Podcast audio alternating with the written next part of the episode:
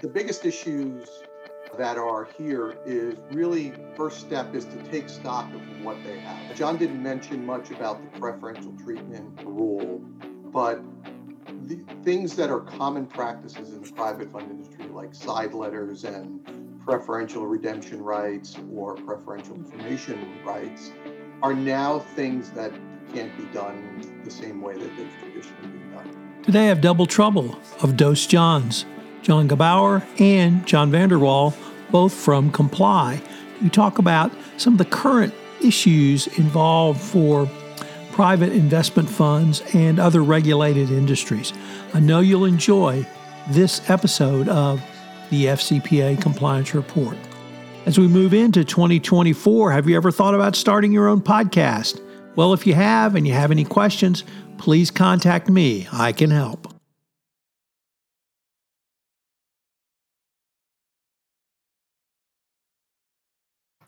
Hello, everyone. This is Tom Fox back for another episode, and you're in for a treat today because not only do we have double trouble, we have double Johns, Johns Gebauer and John Van Der Wal. Gentlemen, first of all, welcome and thank you so much for taking the time to visit with me today.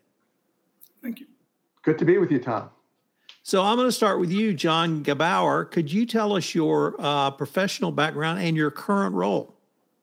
Uh, sure, happy to. Uh, so I I am uh, currently the chief regulatory officer for Comply.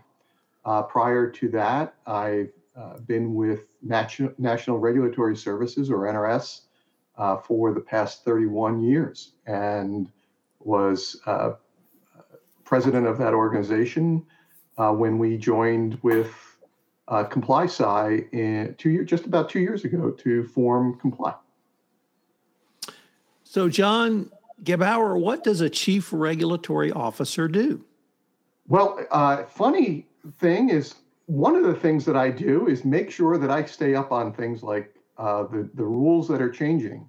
Uh, when I when I took on this role, little did I know that there was going to be mountains of change coming down down the role. Uh, but uh, we're we're we're having fun keeping track of it, and uh, uh, separately, Comply has a a regulatory services arm where we we do consulting and education for the marketplace, and that all uh, reports to me. And John Van Der Wal is one of our uh, senior consultants, so uh, we're we're happy to be here. Well, Mr. Van Der Wal, that would seem to be a natural segue into me asking you. Could you tell me a little bit about your professional background and your current role at Comply? Sure. Um, excuse me. Currently, I'm senior director in what we call compliance advisory, which is part of regulatory services. Um, I've been with the firm, let's see, NRS since 2014. Prior to that, I was with, oddly enough, compliance advisory services for 12 years. Um, I was CCO in industry for uh, a couple years prior to that, I was with, when it was the NASD, I was a, a senior examiner out of uh, San Francisco's district office. And I've worked in a whole host of environments in the financial services business, both on the sell side and the buy side. Um, so, yeah, right now, I, um, again, as, as, I said, I'm senior director, uh, but that puts me in the field. I do a lot of audit work, exams, review of rules, um, compliance program reviews um, for uh, clients that are assigned to my team. So I'd like to now turn to the private fund reform rule and ask you guys uh, what this rule is and what um, basically. Well, let's start. What what is the rule itself? Well, let me let me start that out and uh, just say first off, it's somewhat of a a misnomer because it's really seven rules in one. The SEC gave us quite a quite a prize in in in this this rule. Uh, what they've done is looked at the practices uh, that they've they've found in the industry, uh, and they've uh, come up with a set of new rules that they think will uh, address some of the concerns that they have. Uh, now, the, this is uh, broken into the quarterly statement rule, the private fund audit rule, uh, advisor led secondaries rule, the books and ro- records rule, uh, restricted activities rule, and uh, the pre- preferential treatment rule, and not to be left out, the compliance rule, um, which applies to all advisors, not just private fund advisors. Uh, it is chock full of really important changes uh, that uh, is going to cause uh, a lot of ch- uh, issues and and concerns for the private fund industry over the next uh, two years. And uh, there's a lot, lot that we can talk about in, in all of those sections. Um, John, I'll, I'll turn to you and see if there's something in those in those rules that you want to highlight. Yeah, you, you know, the, a couple of things that have come up in working with and, and talking with clients and uh, other compliance professionals, really on the audit rule and the quarterly statement rule seem to be uh, where there's a lot of angst. Um, the private fund rule, I'm sorry, uh, the private fund audit rule is very similar to the custody rule, um, where if I'm a private fund advisor, I can use the private fund exemption and have an annual financial audit done by uh, an independent um, um, accounting firm or auditing firm that's registered with the PCAOB. Um, and so that, that doesn't change for any firms that are currently using the audit provision in the custody rule. However, if you're an advisor to a private fund that's been relying on the surprise examination component of the custody rule, you're no longer going to be able to do that. And that could be very costly for these firms. Um, especially when they have multiple separate funds that they're managing. Um, on the quarterly statement rule, uh, questions I'm getting really revolve around valuation um, because you have you have to deliver your quarterly statements within 45 days of the quarter end, um, and then for the your fiscal year end one, you have 90 days. Well, the audit, the, the custody rule and, and, and, and the, the, the audit rule still give me 120 days, but now for my fiscal year end, I have 90 days. So people are assessing and evaluating whether they can come up with accurate valuations in a timely fashion for their private funds to be able to meet these requirements. Um, so there's a little angst around that how do you guys suggest or maybe even counsel clients on the implementation of these rules? Is it with a mixture of policies and procedures, train, excuse me, changing? Is it training? Is it monitoring their staff to ensure compliance? Uh, all of the above, none of the above, or something different? Uh, mostly all of the above. Uh, the, uh, the, the biggest issues uh, that are here is is really first step is to take stock of what they have. So uh, John didn't mention much about the preferential treatment rule, but the things that are common practices in the private fund industry, like side letters and preferential redemption rights or preferential information rights, are now things that can't be done the same way that they've traditionally been done. So the only way to understand how you're going to proceed is to know where where where the scope is right now within your your current customer base, your investor base. Um, and so we're we're advising firms to take inventory of all of the agreements that they have, uh, to do a gap analysis and find out what needs to change um, in their existing documentation before they can then create the, their action plan for moving forward. In many cases, uh, there's going to require, despite the fact that the rule talks about some legacy uh, accommodations, we think that almost every uh, firm is going to need to review and repaper almost all of their agreements anyway. Um, so uh, that's a complicated, long process uh, for anyone, especially true for private funds.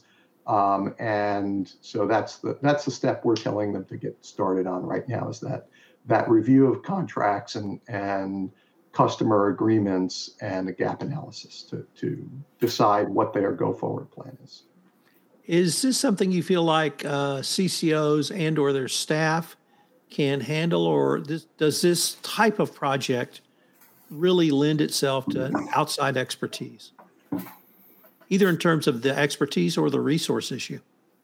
Well, at, at, certain firms, it won't be too much of an issue, although there are things that they may need outside counsel's help with on interpretations or guidance on. But many of my clients have been getting together with members of finance, customer service, legal, portfolio management, and putting together task force to tackle these issues, especially the larger fund complexes. This needs to be an all hands on deck type of a situation because if you're a large fund, if you're an advisor to a, a large private fund or private funds in aggregate, um, you only have 12 months to comply with the preferential treatment standards, the um, the, the, restricted activities rule, um, and the um, the other one, the advisor-led secondaries rule.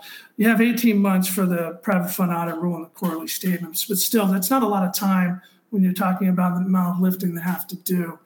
So you, you start by taking, like John said, taking note of what you have, taking inventory of your agreements. You're going to need that in two sections. You're going to need it in the in the court in the statement um, presentation uh, to reference governing documents. You're going to need it for the preferential treatment rule. Um, you're going to need it for the restricted activities rule because that deals with the fees and expenses that are getting allocated or charged to your funds and how that's handled. Uh, there's disclosure requirements, there's consent requirements uh, for certain of the aspects of that rule, the restricted activities rule. So you got to get your arms around it. I think there's also uh, a bit of uh, un- unknown at the moment. There's some there's some uncertainties in the rules. Um, I'll use one that uh, has come up. There's a in the preferential treatment rule, there's a, a clause that says uh, that you can't have uh, treatments uh, that are are uh, preferential unless they apply to all investors of the fund or a similar pool of assets. And it's the or similar pool of assets is still meandering its way to what a, a commonly accepted interpretation is. It could be very narrowly interpreted or it can be very broadly interpreted and uh, that's the that is going to impact uh, how you move forward especially for larger more complex advisors. Um, and so to answer your question uh, yeah i think almost everyone that i know of is seeking outside guidance with uh, uh, attorneys and consultants for uh, interpretation help uh, they are seeking outside guidance for best practice policies and procedures to be developed. Um, and some of them are seeking input for uh, actually helping them execute some of this work, some of the examination of the contracts and figuring out uh, what, what that is. There's uh, law firms that can help out quite a bit on that for them, uh, reading through all their, all their their documents uh, and coming up with a gap analysis for it. Jens, I'd like to change the focus a little bit to insider trading and maybe start with are there uh, any recent uh, noteworthy cases on insider trading and maybe even extend it back to 2023 that uh, you guys are counseling clients on? Yeah, I'll start that off. Uh, um, so there are plenty of uh, cases. Uh, it's been one of the the areas that's been highlighted in the examinations and enforcement by the SEC. A lot of them have to do with uh, material non-public information uh, leakage within firms. Um, but interestingly enough, there's there's one that I like to talk about that actually shows no wrongdoing, uh, but is a cautionary tale, I think, for uh, for the participants in this market. And it, it's uh, it would be called the Jordan Meadows case, whereby uh, uh Jordan Meadows was a a trader at a broker dealer uh, who was dating a administrative assistant at an investment bank, and uh, that administrative assistant was in charge of setting the schedule for the investment committee to de- to determine uh, final disposition of a of a transaction at the at the investment bank. Um, during the pandemic, uh, they uh, were living together in an apartment, and uh, it Jordan Meadows came to know that uh, this woman would walk the dog at a certain time and not log out of her computer. And during that time, he would investigate, uh, open her schedule, and see what was on the agenda and what the agenda notes were for the investment committee meetings.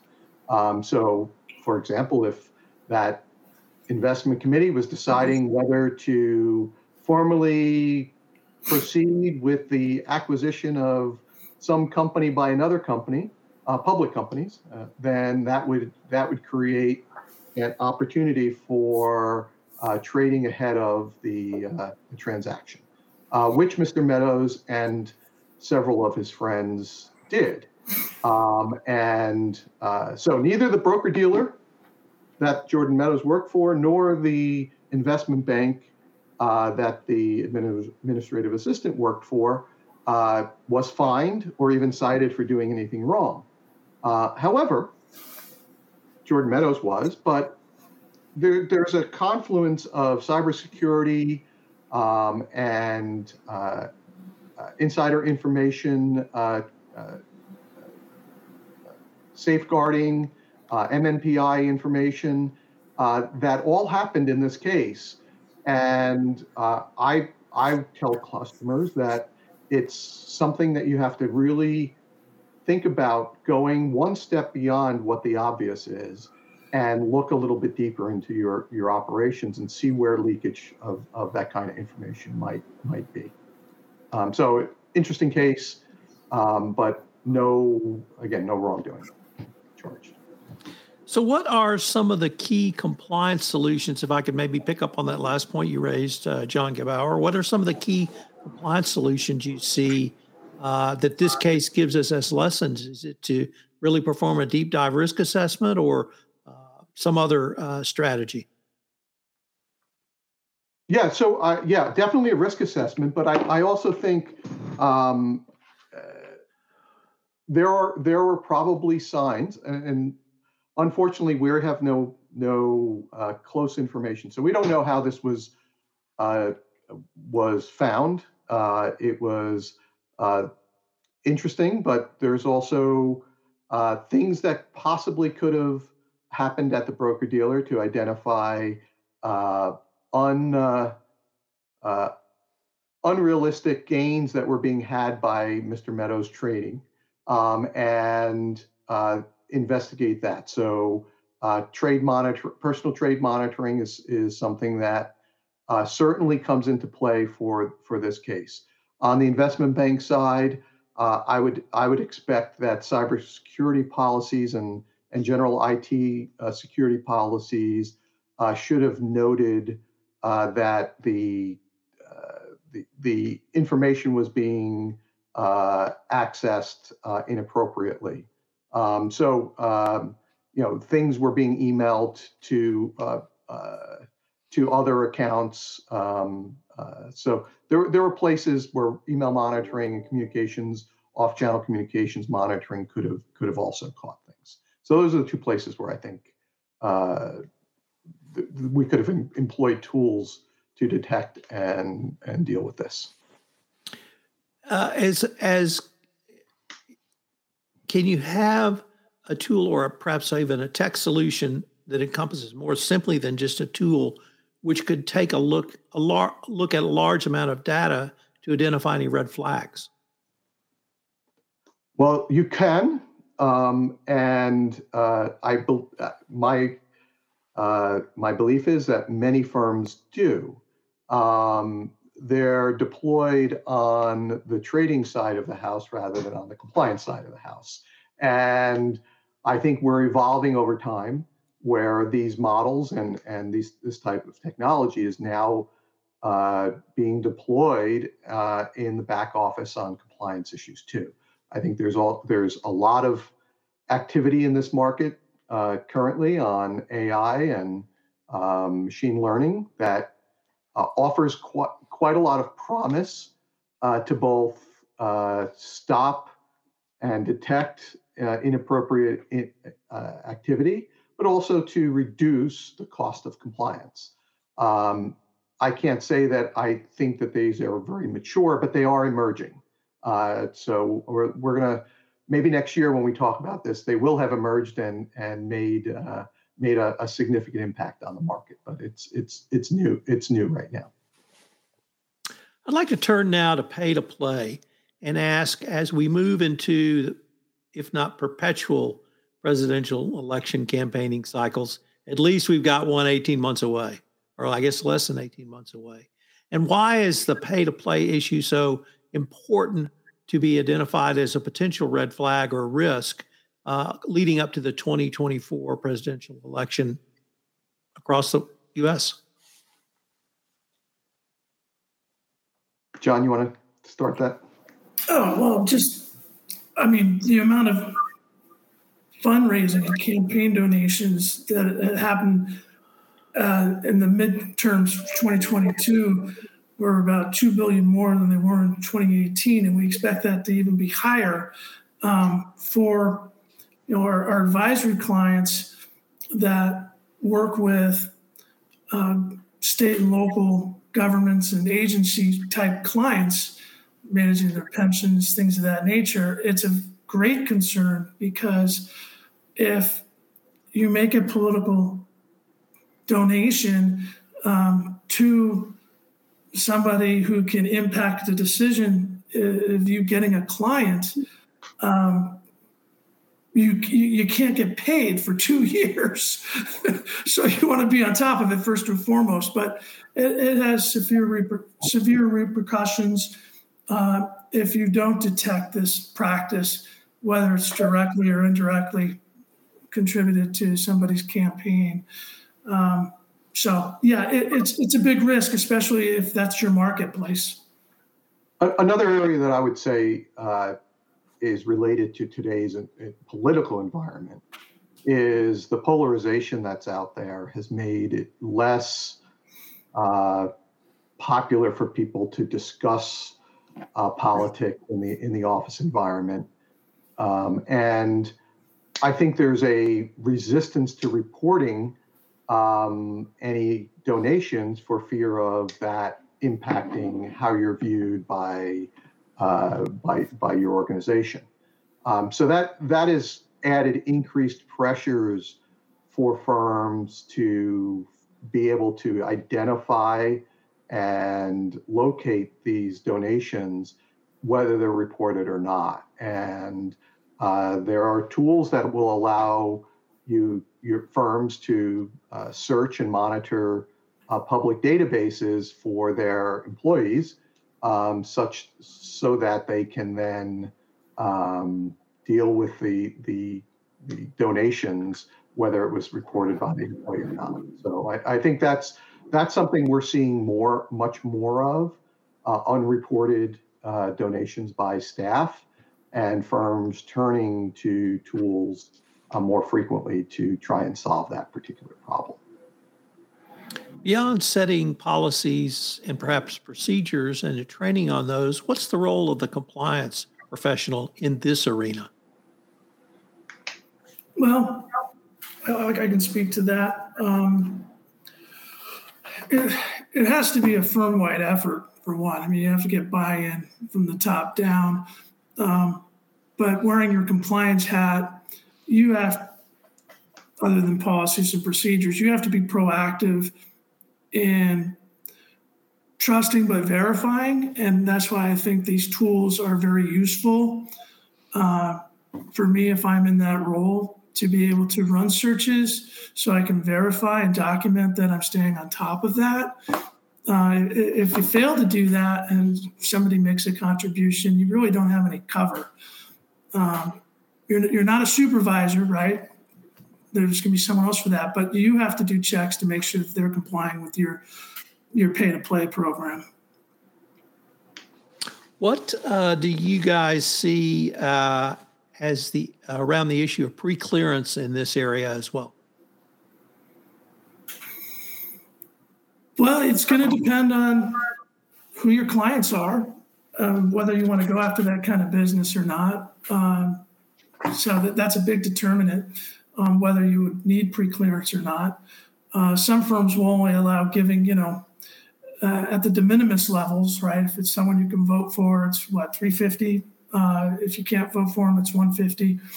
Um, uh, they're all doing two-year lookbacks when they hire somebody uh, to make sure that uh, they don't have potential issues. But I think pre-clearance is a good thing if you're in the Govy space or you plan to be. You, you don't know where your clients are going to come from all the time, but if that's a space you think you might want to get into, then you want to have pre-clearance involved so you can help you can help your associated persons comply with the rule. Not everybody understands. Like, can I give can I give to a presidential election? Yes, you can, unless that person that's running happens to be a state or local official that can impact the decision as to whether you get a, a, a, a Govy client or not. So it's it's helpful to have it in place to be able to help associated persons understand what's going on and not inadvertently make a mistake. Um, and training, yes, absolutely. Training will help a lot too, as you mentioned earlier and I think that's just to gain a greater understanding of what I'm responsible for, not just myself, but my spouse, right, or partner, right, living in the same household. They need to understand that as well. It's it's critical for risk management, Tom. Uh, not everyone at the firm is going to know very very deeply all of the customers that the firm has, nor all the prospects that they have, and uh, by doing pre-clearance. Um, that's giving the firm an opportunity to uh, avoid risk that may emerge downstream if uh, a prospect, for example, is a can uh, is in a place where uh, they're be- they're benefiting from that donation. So uh, it, it's it's really a, it's a great practice. It's it's uh, it saves the firm uh, reputational risk downstream um, and uh, potentially having to unwind uh, those those those situations. So um, yeah, we would always always recommend that pre-clearance be part of part of the the policy and procedure. As we move to our final segment, I'd like to ask you to maybe put on your Carnac the Magnificent headwear and uh, look down the road a little bit about some uh, future rules you might expect to be adopted. Uh, so let me start with cybersecurity. Uh, do you see cybersecurity rules uh, in in the cards for uh, your arena? Oh, absolutely. There's there there are uh, several measures, uh, state and federal level, that are proposed at the moment, and I think at least the the SEC's rule uh, for advisors and funds uh, is very likely to be adopted uh, before the end of the year. I, think that would that would certainly be one of the, uh, the, the top contenders for the next uh, critical area that the, the SEC turns their attention to. Um, and like uh, all new rules, it's going to it's going to cause cost and implementation issues for uh, for the for all of the the registrants that it applies to. Um, we'll see how, how it goes, but uh, yeah, that's that's definitely on my my my hit list for the next ones. Well, usually paired together with uh, cybersecurity is data privacy. I'm not sure that pairing is always warranted, but I wanted to follow up cybersecurity or data protection with data privacy? Where do you see that down the road?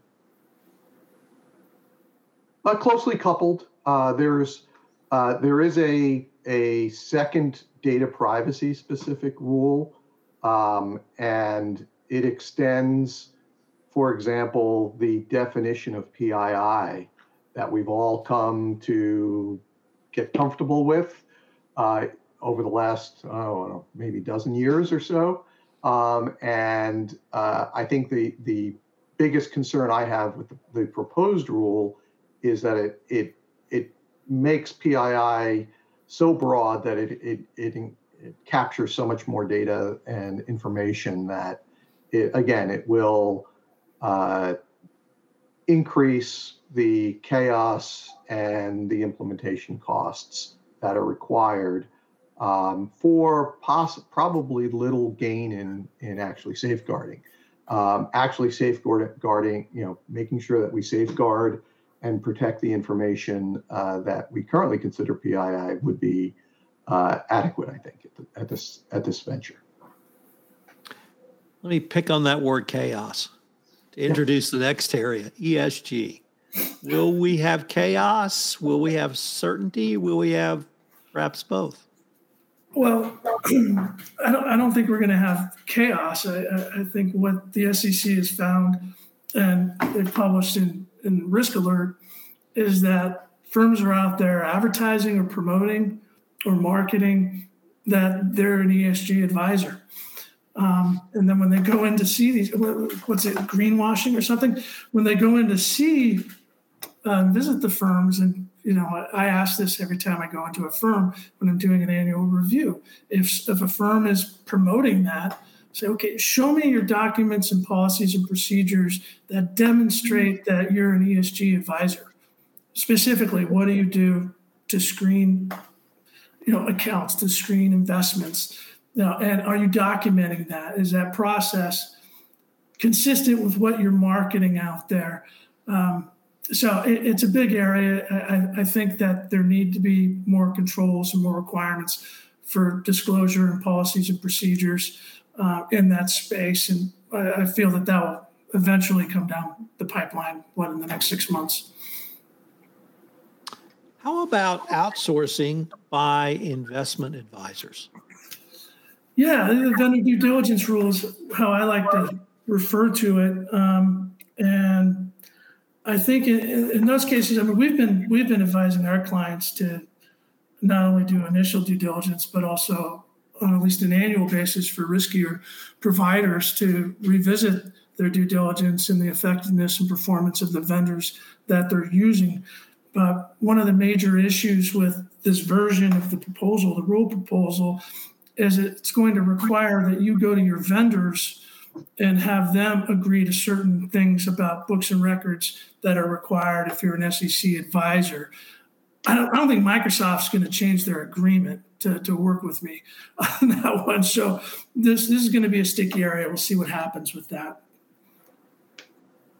Well, gents, unfortunately, we are near the end of our time for this episode. But before we leave, I wanted to ask each of you if our listeners wanted more information on yourselves or any of the topics we touched on, what would be the best place or places for them to go? Yeah, the the the best place is either LinkedIn. Uh, search for the Comply uh, business, and uh, the Comply.com website uh, has all the information about uh, the the platforms uh, the consulting services and the educational offerings that Comply can uh, provide to investment advisors, private funds, broker dealers, uh, pretty much all registered uh, market participants. Um, and lots of information and resources on, on, on that, those locations too. Well, Mr. Van Der Wal and Mr. Gebauer, I wanted to thank you both for taking the time to visit with me, uh, and I hope we can continue this conversation. Thank you, Tom. Look forward to it. Hello, everyone. This is Tom Fox again. Thank you so much for listening to this first episode of the award winning FCPA compliance report in 2024. This will be my 12th year of producing and hosting this podcast. So I wanted to thank all of my loyal listeners who've been with me, all are part of this journey.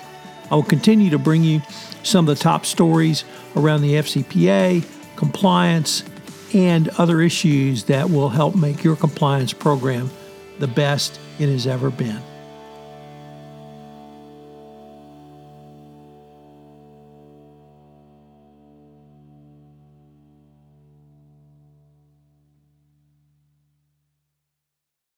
This podcast is a part of the C Suite Radio Network.